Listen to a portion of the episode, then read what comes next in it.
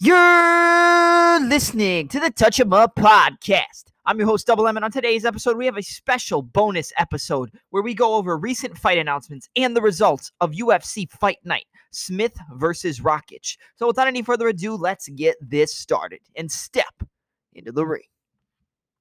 All right, guys, how's everybody doing? I know it's Sunday. I probably shouldn't have an episode today because we usually do them on Monday, but more than likely, tomorrow will be a WWE Payback review because obviously WWE Payback is tonight. Uh, I'm probably not going to get to watch it till tomorrow.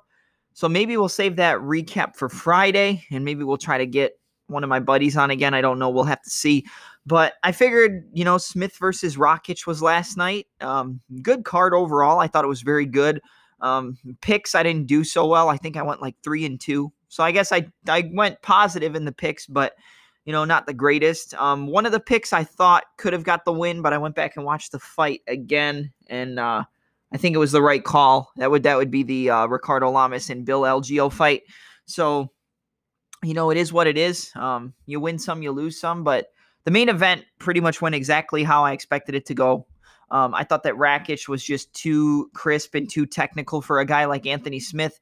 Um, he was too good at range to get drawn into a firefight with Anthony Smith, and he was too big and too strong for him. And then that's basically, um, you know, that's basically how the fight went. I think we'll start with the main event, I guess, because that's probably the big, the biggest thing that everyone wants to hear about. Um, Alexander Rakic defeats Anthony Lionheart Smith via a dominant, dominant unanimous decision over three rounds. I think it was 30 27 times two and 130 26. So there was a 10 8 round in there. Um, at the beginning of the fight, the one the first thing that Rakic went to was the low kicks, the the calf kicks right to the lead leg of Anthony Smith. Uh, Smith tried to, you know, keep it at a distance. You know, he likes to flick out that jab hand, and Rakic likes to keep that jab hand out to measure distance, and then high guard on the right side to uh, block any potential power shot. So he he kept it out there, and then he just whop chopped the low kick. Boom, chopped the low kick. Boom, chopped the low kick, and he dropped him after like four or five um, calf kicks in that first round. Just whoom, whop, Boom, whop. And uh, one of the reasons that the, the calf kicks I think worked so well for Alexander Rakic was A, due to the distance management he was able to you know, he was able to control the distance a lot better than Anthony Smith. I told you guys that for Anthony Smith to win this fight, he was going to have to close the distance and get into either clinch range or um, boxing range up against the fence. If he stayed at kicking range and stayed at mid range, um, it was going to be a problem for him because of how good Rakic is as a striker, how good he is with the kicking game, and how technical and clean his striking was. And you saw that in the fight. Um, the one thing I was impressed with is that Alexander Rakic basically out grappled Anthony Smith. There was a point where Smith was able to, uh, they were in like an over under position against the fence, I believe, and Smith was able to uh, sneak out of a clinch position and take the back of Alexander Rakic. I believe it was in the second round.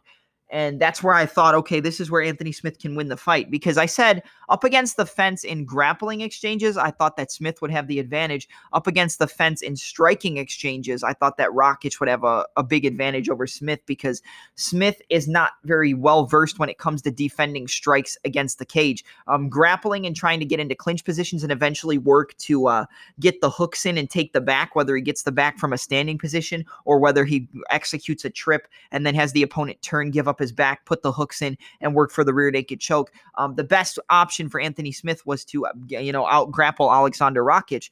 But you saw in this fight, you know, Rakic was so good at um, he was so much stronger and so much more heavy on top than Anthony Smith. There was a point when Smith was able to recover guard and he went for like a triangle choke and Rakic just kind of shook it off and he kept himself body to body on Anthony Smith. He didn't give a lot of space for Smith to try and execute any type of reversals, any type of stand-ups, any type of sweeps from the the full guard, anything from half guard. He didn't really land a lot of strikes from the ground.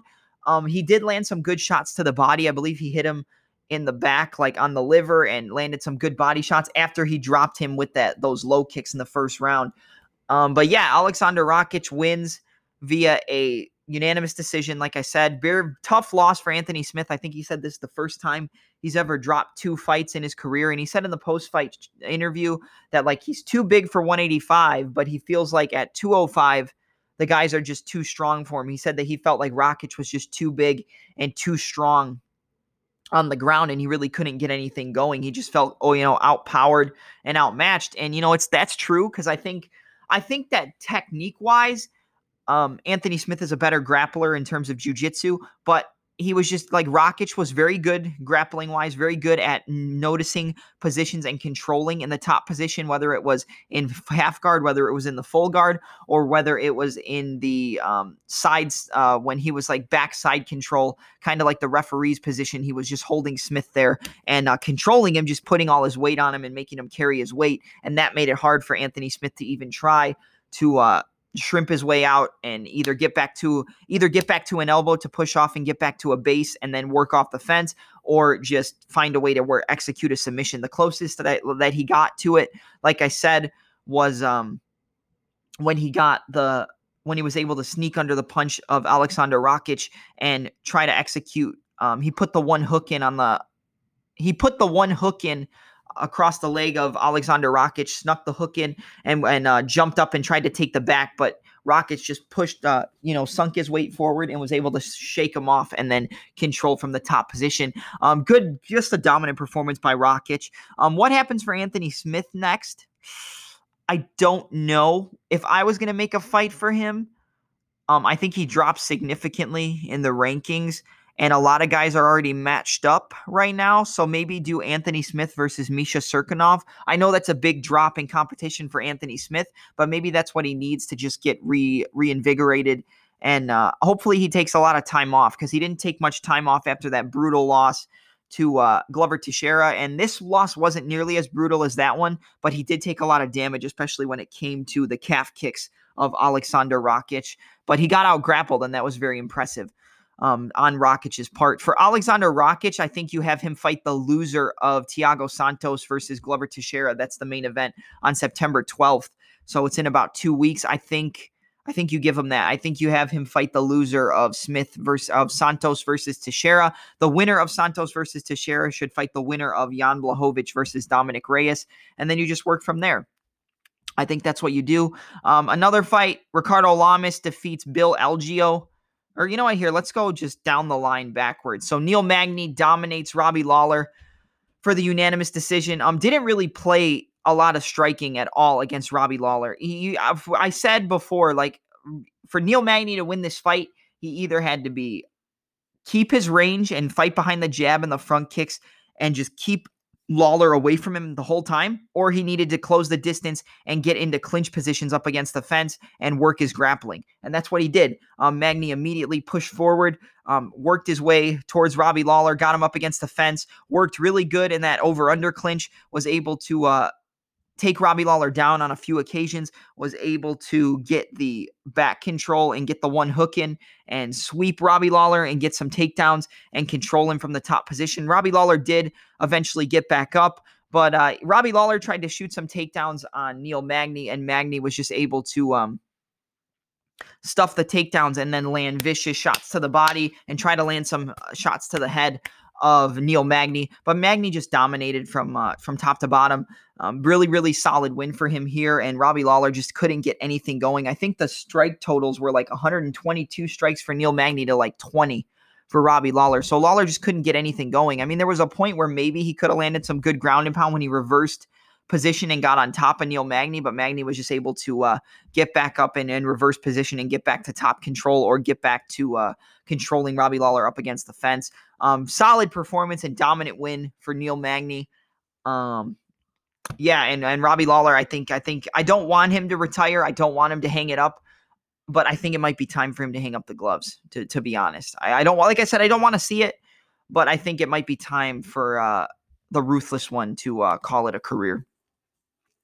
All right, up next, uh, Alexa Grasso gets the decision win over Ji Yeon Kim. Um, good fight, really good fight. I said that straight punches beat looping punches. I think that that was the key in this fight was the clean striking and the defense of Alexa Grasso was going to pay dividends against a girl like Kim who likes to keep her hands down and fight real like relaxed, but she likes to come over the top And I said that that would be the best decision would be to slip the straight shots of Alexa Grasso and come over the top and then come back with the hook. Um, that's that's what she did, and she did pretty well at it. But the defense and just the clean, straight punches of Alexa Grasso just were landing a lot more often than any of Kim's offense. And she was able to get the win and cruise to a decision. So, yeah, Alexa Grasso comes up big in her 125 pound debut. Um, it'll be interesting to see what's next for her.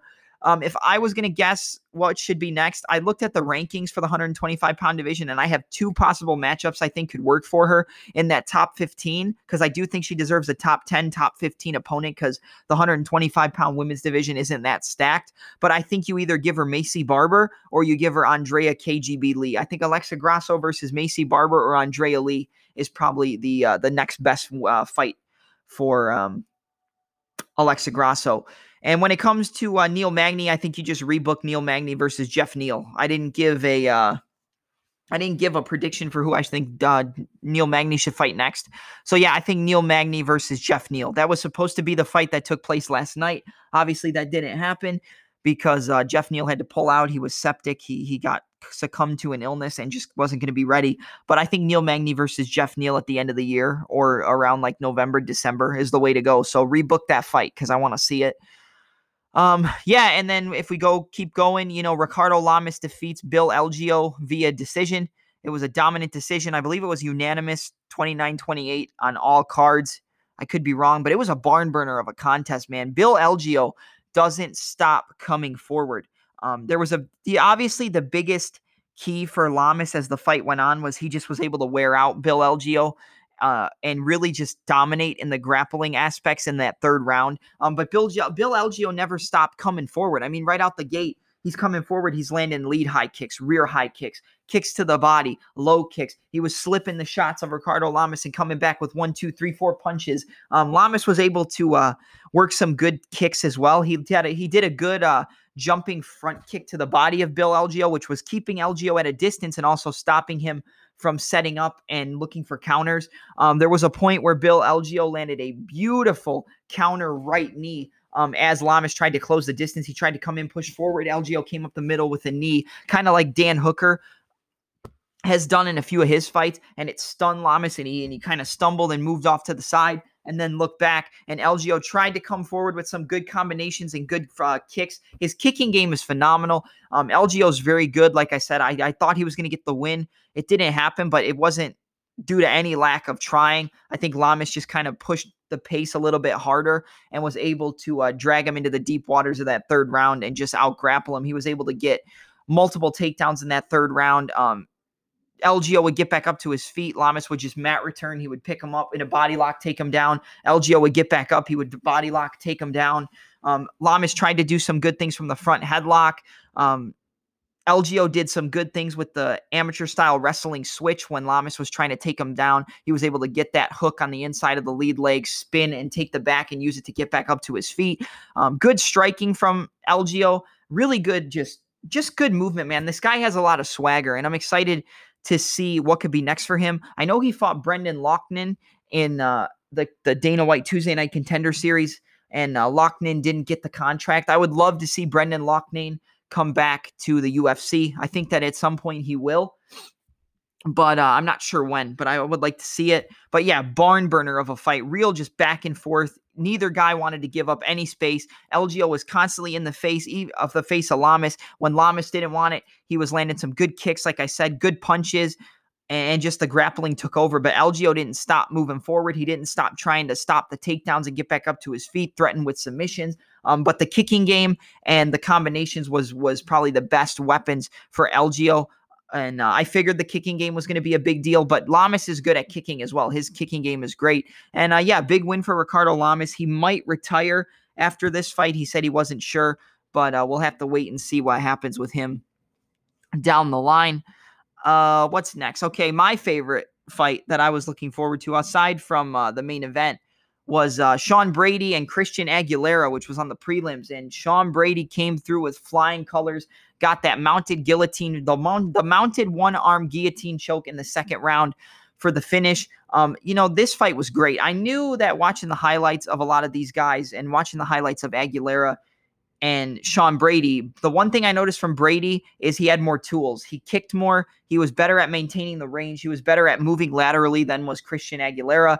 And uh, his left hook was going to be his best weapon on the feet. And you saw that against Aguilera. You know, Aguilera, when he would throw the jab, um, Brady would would uh, come over the top with the left hook. He would like a, do a sweeping left hook, boom, boom, flop. He would pop, pop, boom, come over the top. Um, and when he threw the right hand, um, Brady would parry with the rear hand, parry the right hand, and come over with the hook. So kind of like what he did against Court McGee, where he caught the kick, came back, and threw the left hook. Well, he did that with the punches of Christian Aguilera, which was what I said was going to be a big problem when he tried to throw that right hand and commit. He would he would parry it and then use that to move his weight to the left and come through with that sweeping left hook.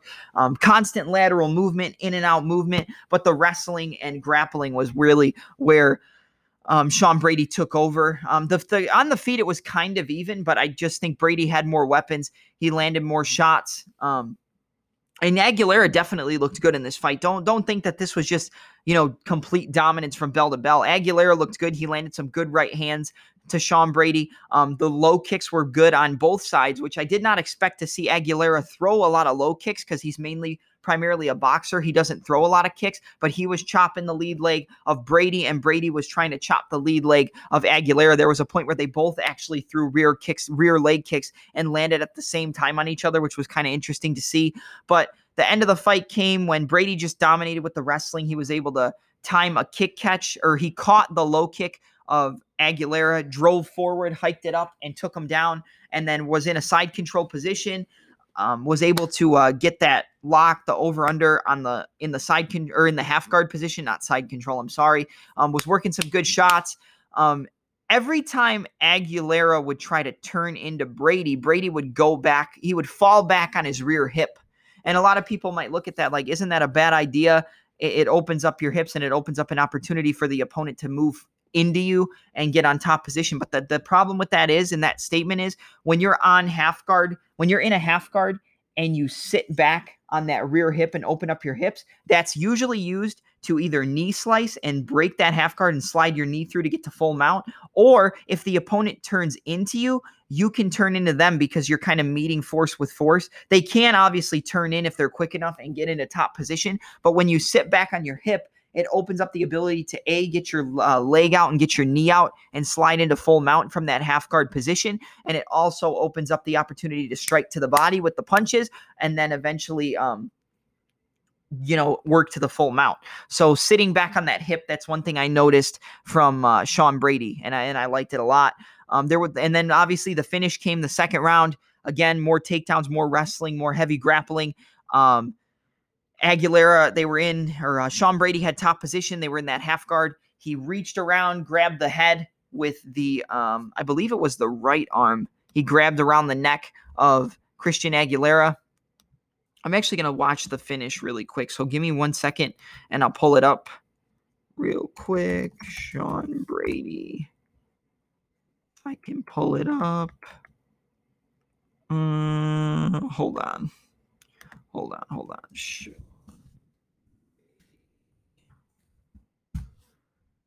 They don't. Uh, come on. I know it's here somewhere. Hold on a second. It's got to. Here it is. Okay. So Sean Brady versus Christian Aguilera. Sorry, guys. Just give me a second. I'll turn the volume off. Okay and we'll go to the finishing sequence, which was in the second round. All right, so all right, so he had the half guard. He had t- very, very top heavy pressure. The underhook with the left arm on the right arm of Aguilera. Aguilera tried to hold around the head, and then Brady had the uh, hook around the head of Christian Aguilera, which was used to um, just control him. Um, he tried to sweep, did Aguilera, but then Brady sat back on that right rear hip. Again, that's used to get your leg out of to get your one leg out of the half guard and then use that to slide through into full mount, which is what he did. He used it to slide over, but here, let me go back a little bit. So he uses that right arm to slide around the head of Christian Aguilera when he's in a half guard. So he's already working to get the guillotine before he slides the knee through. Then he finds a way to uh, slide the knee through and move into that full mount position. And now the guillotine, the mounted guillotine, is locked in, and he uses it as a one arm guillotine. Aguilera rolls towards him to get um, to get back on top and get Brady to sit back onto his butt. But what Brady does is he he uses that neck or he uses that can the head and arm or the head control on the neck and he he uses that what is it? And he doesn't he doesn't uh, hold on. Hold on.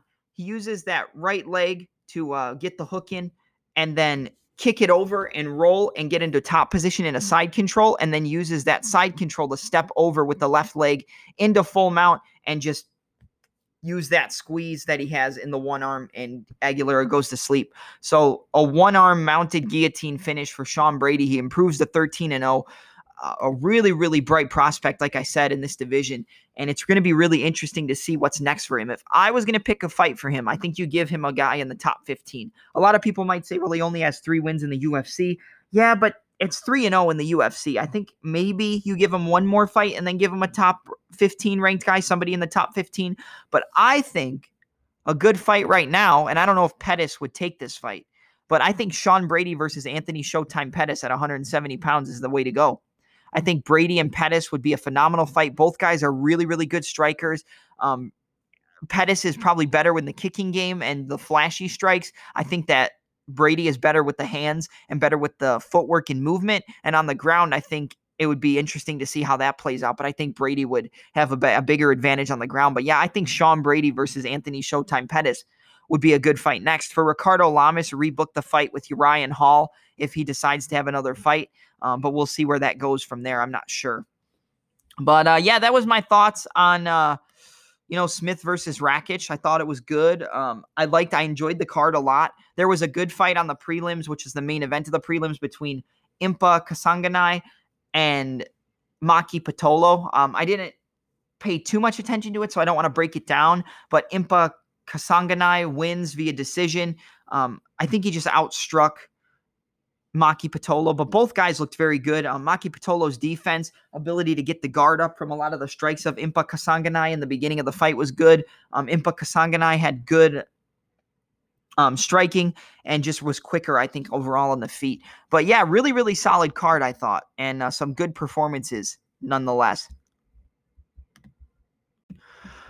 All right, let's get to the second part of this episode, which is talking about recent fight announcements. I mean, we covered the card that took place last night, obviously, Anthony Smith, Alexander Rakic. So let's talk about some fight announcements. One of them we've already discussed um, on the previous part, and that is Thiago Santos versus Glover Teixeira for the main event on September 12th. I believe that's going to be at the UFC Apex again. Um, and yeah, it's a great fight, man. This is a great fight. Um, Teixeira looked really good in his last fight against Anthony Smith. Um, his boxing was clean. That uppercut he was landing against Anthony Smith was great. Good head movement from Glover. You know, Glover has kind of a Mike Tyson style of boxing or of striking in general, where he just slips side to side, has, moves his head off the center line, rolls, tries to slip. Um, Anthony Smith was catching him early in the fight with the jab, jab, jab, jab, jab, right hand, but eventually he just wore out Anthony Smith and then was landing vicious right hands, one twos, and that uppercut was was vicious. So his boxing is uh his boxing is very very clean. Um, when you look at Thiago Santos, his last fight was at UFC 239 against Jon Jones, where he had a very very close fight, where a lot of people thought he defeated Jon Jones to become the new light heavyweight champion, but they gave the decision to Jon Jones. So this is his first fight back after he tore his ACL, MCL, LCL I think it was ACL, MCL, and LCL all in the same fight. He tore it in like the first or second round, and he ended up going all five rounds and arguably winning the fight, even though he didn't win, you know, in the record books, he didn't win. But in my mind, I thought that he beat did enough to beat Jon Jones. So the winner of this fight's definitely going to get the winner of Dominick Reyes and Jan Blachowicz, which takes place on September 26th as the co-main event to Israel Adesanya versus Paulo Costa, which that's going to be a phenomenal fight. I've talked about that fight already, so I don't want to talk about that much until obviously I have to make predictions in the coming weeks. But I think Santos and Glover is a great fight. Um, if I had to pick or like point out where I think a lot of people will have the advantage, I think power wise, you definitely give the advantage to Santos. I mean, he doesn't have the cleanest striking, but he's just wild, man. Like he's going to come forward and he's going to look to take your head off with every shot. Now, against Glover, that could be a recipe for disaster because I think Glover has the cleaner boxing. He has the cleaner head movement, but he does get hit. And if you get hit by Santos at 205 pounds, I think he can knock just about anybody out. I mean, he knocked out Jan Blachowicz, knocked out Jimi Manuwa. Um, hurt Jon Jones, I think, at least on a few occasions, and uh, with his barrage of punches where he just bop, bop, bop, bop, bop, bop. Um, he's got good kicks. You know, he'll do some crazy capoeira style, like spinning kicks, some good like jumping spin, uh, jumping roundhouse kicks when he gets crazy. He tried that against um Jimi Manuwa, where he did like a tornado style roundhouse kick and did like a double turn. It didn't land, but you know, it is what it is. Um, but he's got a lot of power and he keeps his hands pretty low and he just kind of wings his power, you know. And he has Thor's hammer tattooed on his chest. And I believe Marreta means hammer. So Thiago the Hammer Santos. I could be wrong, but I think that's what his nickname means. But uh, yeah, I think this is a great fight. I think power wise, like I said, I give the advantage to Thiago Santos with power and just ability to get into a dogfight. Um, technique wise, I give the advantage to Glover, but I do think that if Santos connects on the chin of Glover, uh, uh, you know, with with his power, that he will knock him out. I think that Teixeira can knock um, Santos out because he does have a lot of power in his hands as well. And if his and if you can time the looping punches with the straight punches and meet him in the middle, the straight punches are always going to beat the looping punches because it has less distance to travel. Um, you don't have as much wind up. So if he can time and counter Thiago Santos, I think he can hurt him. You know, Santos is a former middleweight, but at 185 pounds, but he does hit very, very hard. Um, and can knock out Glover. And I'm leaning towards Santos being able to catch Glover and put him away in the first round or second round.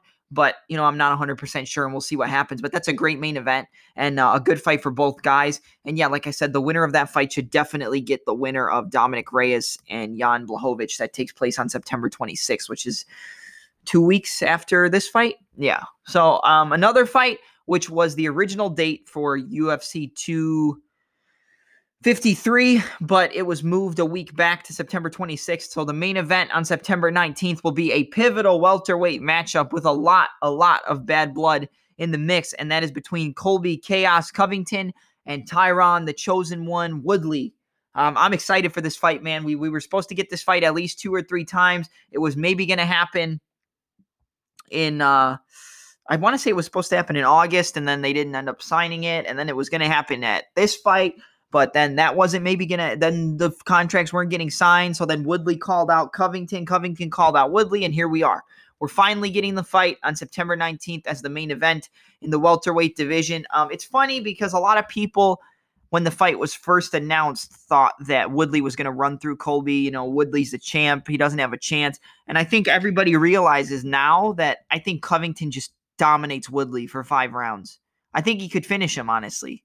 I think I think Woodley's at the end of his career. I'd like to see Woodley, you know, return to form and land some good shots on Colby and hurt him. I think if he connects with the right hand, um, he can hurt Covington. But I think if he connects with the right hand on just about anybody, Woodley can hurt um, and knock out just about anybody at 175 or 185 pounds, or 170 or 185 pounds. Uh, he's got that much power, but he doesn't use it as much, and he he fights. He really just banks on landing that overhand right, and uh, he waits too much in his career now. I think he got used to fighting the Stephen Wonderboy Thompson style of fight where it's just a point fight and he looks for the openings and then and then lands the bomb to make sure he, he can steal the round. And I think when you're not the champion fighting with that style and not trying to go for it a little bit more costs you. It did it against Gilbert Burns.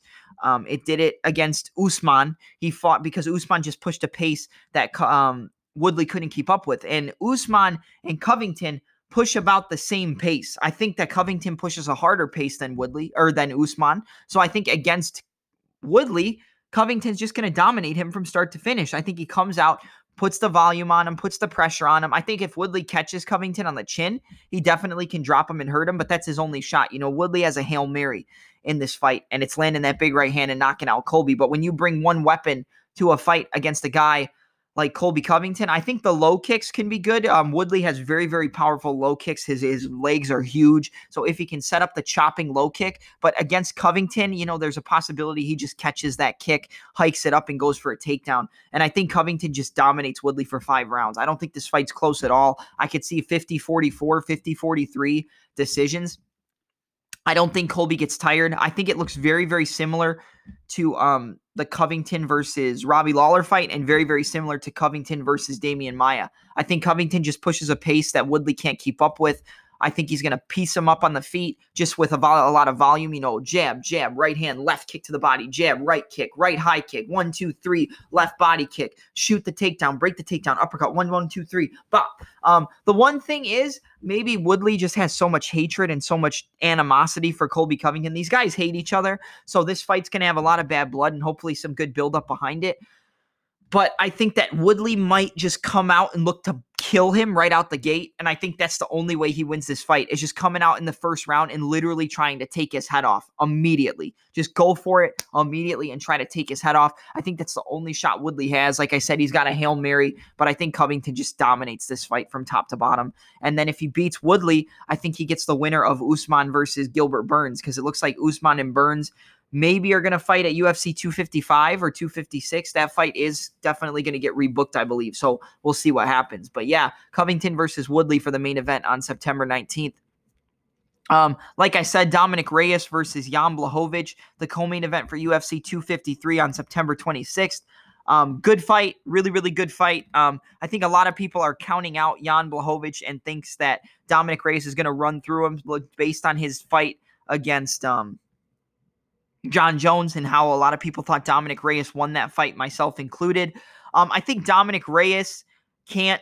He has to mind all of his P's and Q's against Jan Blachowicz. Blachowicz has been knocked out before, but I mean, he knocked out Luke Rockhold. He got knocked out by Santos, but you know, Santos hits like a truck. I think Reyes is the, definitely the uh, has better footwork and movement and better angles when he strikes, whether it's using that right hook to get the outside angle and land the body kick, um, kicks to land the right hook to land the left straight to the body, the right hook to land the overhand left.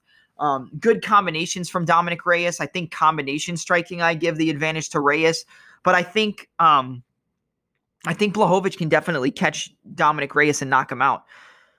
Like I said, I think Jan Blachowicz is being vastly, vastly overlooked here because you know he has had some wins, has has had some losses, but I mean against Corey Anderson, which I know Corey Anderson's been knocked out a lot in his career, so you can say, well, he's got a bad chin. You know, Reyes is undefeated, and I get it, and you're right. But I think if Jan lands clean on Reyes's chin, I think he can knock him out. And I think if Reyes lands clean on Blachowicz's chin, he can knock him out. This is a close fight, and it's a tough fight for both guys, nonetheless. Um, I have to look a little bit more into Jan Blachowicz and watch a little bit more. I think breaking off the clinch with strikes can be a big, big factor for Jan Blachowicz. I think tracking the movement of Blachowicz for Dominick Reyes and just making sure that he has no exits from left or right and you constantly push him back and just put the pressure on him, that's probably going to be the best weapon for Dominick Reyes. When it comes to counter striking on the feet, um, man, I don't know, because Dominick Reyes can counter your jab with that left hand. He can he can land that left hand at will. He can land good kicks. Um, Blachowicz can counter with that right hand and drop you. Any, any chance you give him, whether you're throwing a low kick, he can counter you like he did against Corey Anderson.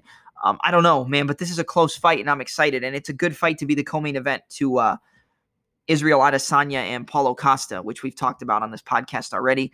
Um, a big, big fight announced for October 10th um, the main event of October 10th, and that's a bantamweight ma- matchup between Magic Marlon Moraes and Corey the Sandman Sandhagen. Kind of interesting, considering that um, July, August, September, October. I guess it's four months, and he got choked out, not knocked out. But you know that's kind of a quick turnaround for Corey Sandhagen, especially against a guy like Magic Marlon Moraes. You know, Magic Marlon Moraes won his last fight against Jose Aldo, controversially, I might add. You know, a lot of people thought that Aldo won that fight, but when you go back and watch it, it was very close. And uh, Marlon Moraes throws from the clinch could definitely have secured him that fight, and I think that's what secured it for him. Um, Sandhagen's got that weird style of movement. You know, it's kind of like a different version of Dominick Cruz. You know, he's always constantly faking and feinting and switching his stances and going pop, pop, pop, chop with the low kick, high kick, body kick. Um, one one two, faking and feigning, pop, pop, pop, pop. Good left hook to the body. I think the body work for Sandhagen against Moraes is probably going to be his best weapon. When it comes to the grappling, I think Moraes has the better jujitsu and submission attacks, but I think or I think that Marlon Moraes has the better submissions, but I think that jujitsu wise and like overall grappling and ability to maintain position and control positions, I think that Sandhagen has a little bit of an advantage. And it's going to be a close fight, and it's a great, great fight. I don't know who's going to win. I lean a little bit towards Marlon Moraes because of the power that he possesses and the quickness and the explosiveness. I think if he catches Corey Sandhagen, he can hurt him. But then you got to look at the movement, the angles, the constant volume that Sandhagen uses in the fakes and feints. Marlon isn't a guy who's going to push a pace for 25 minutes. He broke against Henry Cejudo. Um, he he was faltering in the fight against Jose Aldo. If you can push him back and get him to think about a lot of things, it's gonna tire out Marlon Moraes and it's gonna take the pep out of his step. If you get him to hesitate and you get him to move back a lot, it's gonna take away a lot of the game of Marlon Moraes. Like he has to be in control and he has to either counter you with the high kick. That switch left high kick is going to be a big problem for Sandhagen, but I think Sandhagen's good enough to uh, move out the way. Um, if it's a decision, I give it to Sandhagen all day. I think he can pick him apart from the outside and just point fight his way to a decision and out grapple him or out wrestle him. I would say out scramble him is probably the better word on the ground. Um, but if it's a knockout, I think it's Marlon Moraes all day. I think he can catch Corey Sandhagen and knock him out. But a great, great matchup, and and I'm really excited to see it. So yeah, Moraes and Sandhagen as the main event on October 10th. Um, another fight not totally confirmed for that same card on October 10th is Sodiq Yusuff versus Edson Barbosa at 145 pounds. Phenomenal, phenomenal matchup. Big step up in competition for Sodiq Yusuff, coming off a win over Andre Touchy Fili at UFC 246, where he actually out grappled Andre Fili, which was kind of a surprise to me. But as the fight went on into the third round, you know, you could see Yusuff getting tired, and uh, Andre Fili was just picking up the pace landed some good takedowns and uh, just was landing that straight left hand from southpaw a lot. So if Barbosa if Barbosa decides to go southpaw, I think he can catch. Um, I think he can catch Sodiq Yusuff. And I think Edson's very quick for Sodiq. I think when it comes to boxing, you give the advantage to Sodiq Yusuff. When it comes to the grappling, you give an advantage to Sodiq. But when it comes to just explosiveness and the kicking game, I think you definitely give the advantage to Edson Barbosa. I love Sodiq Yusuff. I love this fight for both guys. Um, I'm leaning a little bit towards Barbosa because I think that Sodiq does leave himself out there to get hit, not very often but I think Barbosa is very quick. You saw it against Ige. I mean, he dropped him. His quickness wasn't he wasn't slowing down in that fight. Towards the end of the fight, he was in the third round um, when Ige just kind of resorted to the wrestling and took him down. So if Sodiq can resort to his wrestling, which a lot of people didn't think he had, but you saw the great grappling and in control from side control, control from the mount against um, Andre Fili, where he just out took out grappled him a little bit. Um, I think he can get the win. I want Sodiq Yusuff to get the win. I'm leaning a little bit towards Barbosa right now. That could change, but it's a phenomenal fight for 145 pounds. And then another huge fight, which is rumored, it's not confirmed, confirmed um, for the co-main event of Khabib versus Justin Gaethje on October uh, October 24th at UFC 254, a lightweight bout between Dustin the Diamond Poirier and the return of the boogeyman El Cucuy Tony Ferguson. Um, phenomenal, phenomenal fight. Phenomenal fight. I cannot wait. This is the perfect fight to make. It's going to be violence from top to bottom. Um, Poirier is going to be looking to close the distance and land long combinations on on Ferguson and piece him up and uh, Tony Ferguson's going to be looking to uh, take Dustin Poirier to snap down city and looking to just constantly pick him apart with front kicks, jabs, right hand, switching stances, and just outpace and out pressure. Um, Ferg, uh, outpace and out pressure Dustin Poirier. You know, if I have to lean towards a winner right now, I'm going to go with Dustin Poirier, man. I think his boxing and his power is too much for. Um, I think the power is too much for him. And I know you say, well, he took all those shots against Gaethje, yeah, but he eventually got finished. And don't uh, don't get me wrong, he has a phenomenal chin. Ferguson's chin is made out of something and not from this planet because 90% of the shots that he took would have knocked out anybody else at 155 pounds, including Khabib, I believe. So, you know, it's an interesting fight.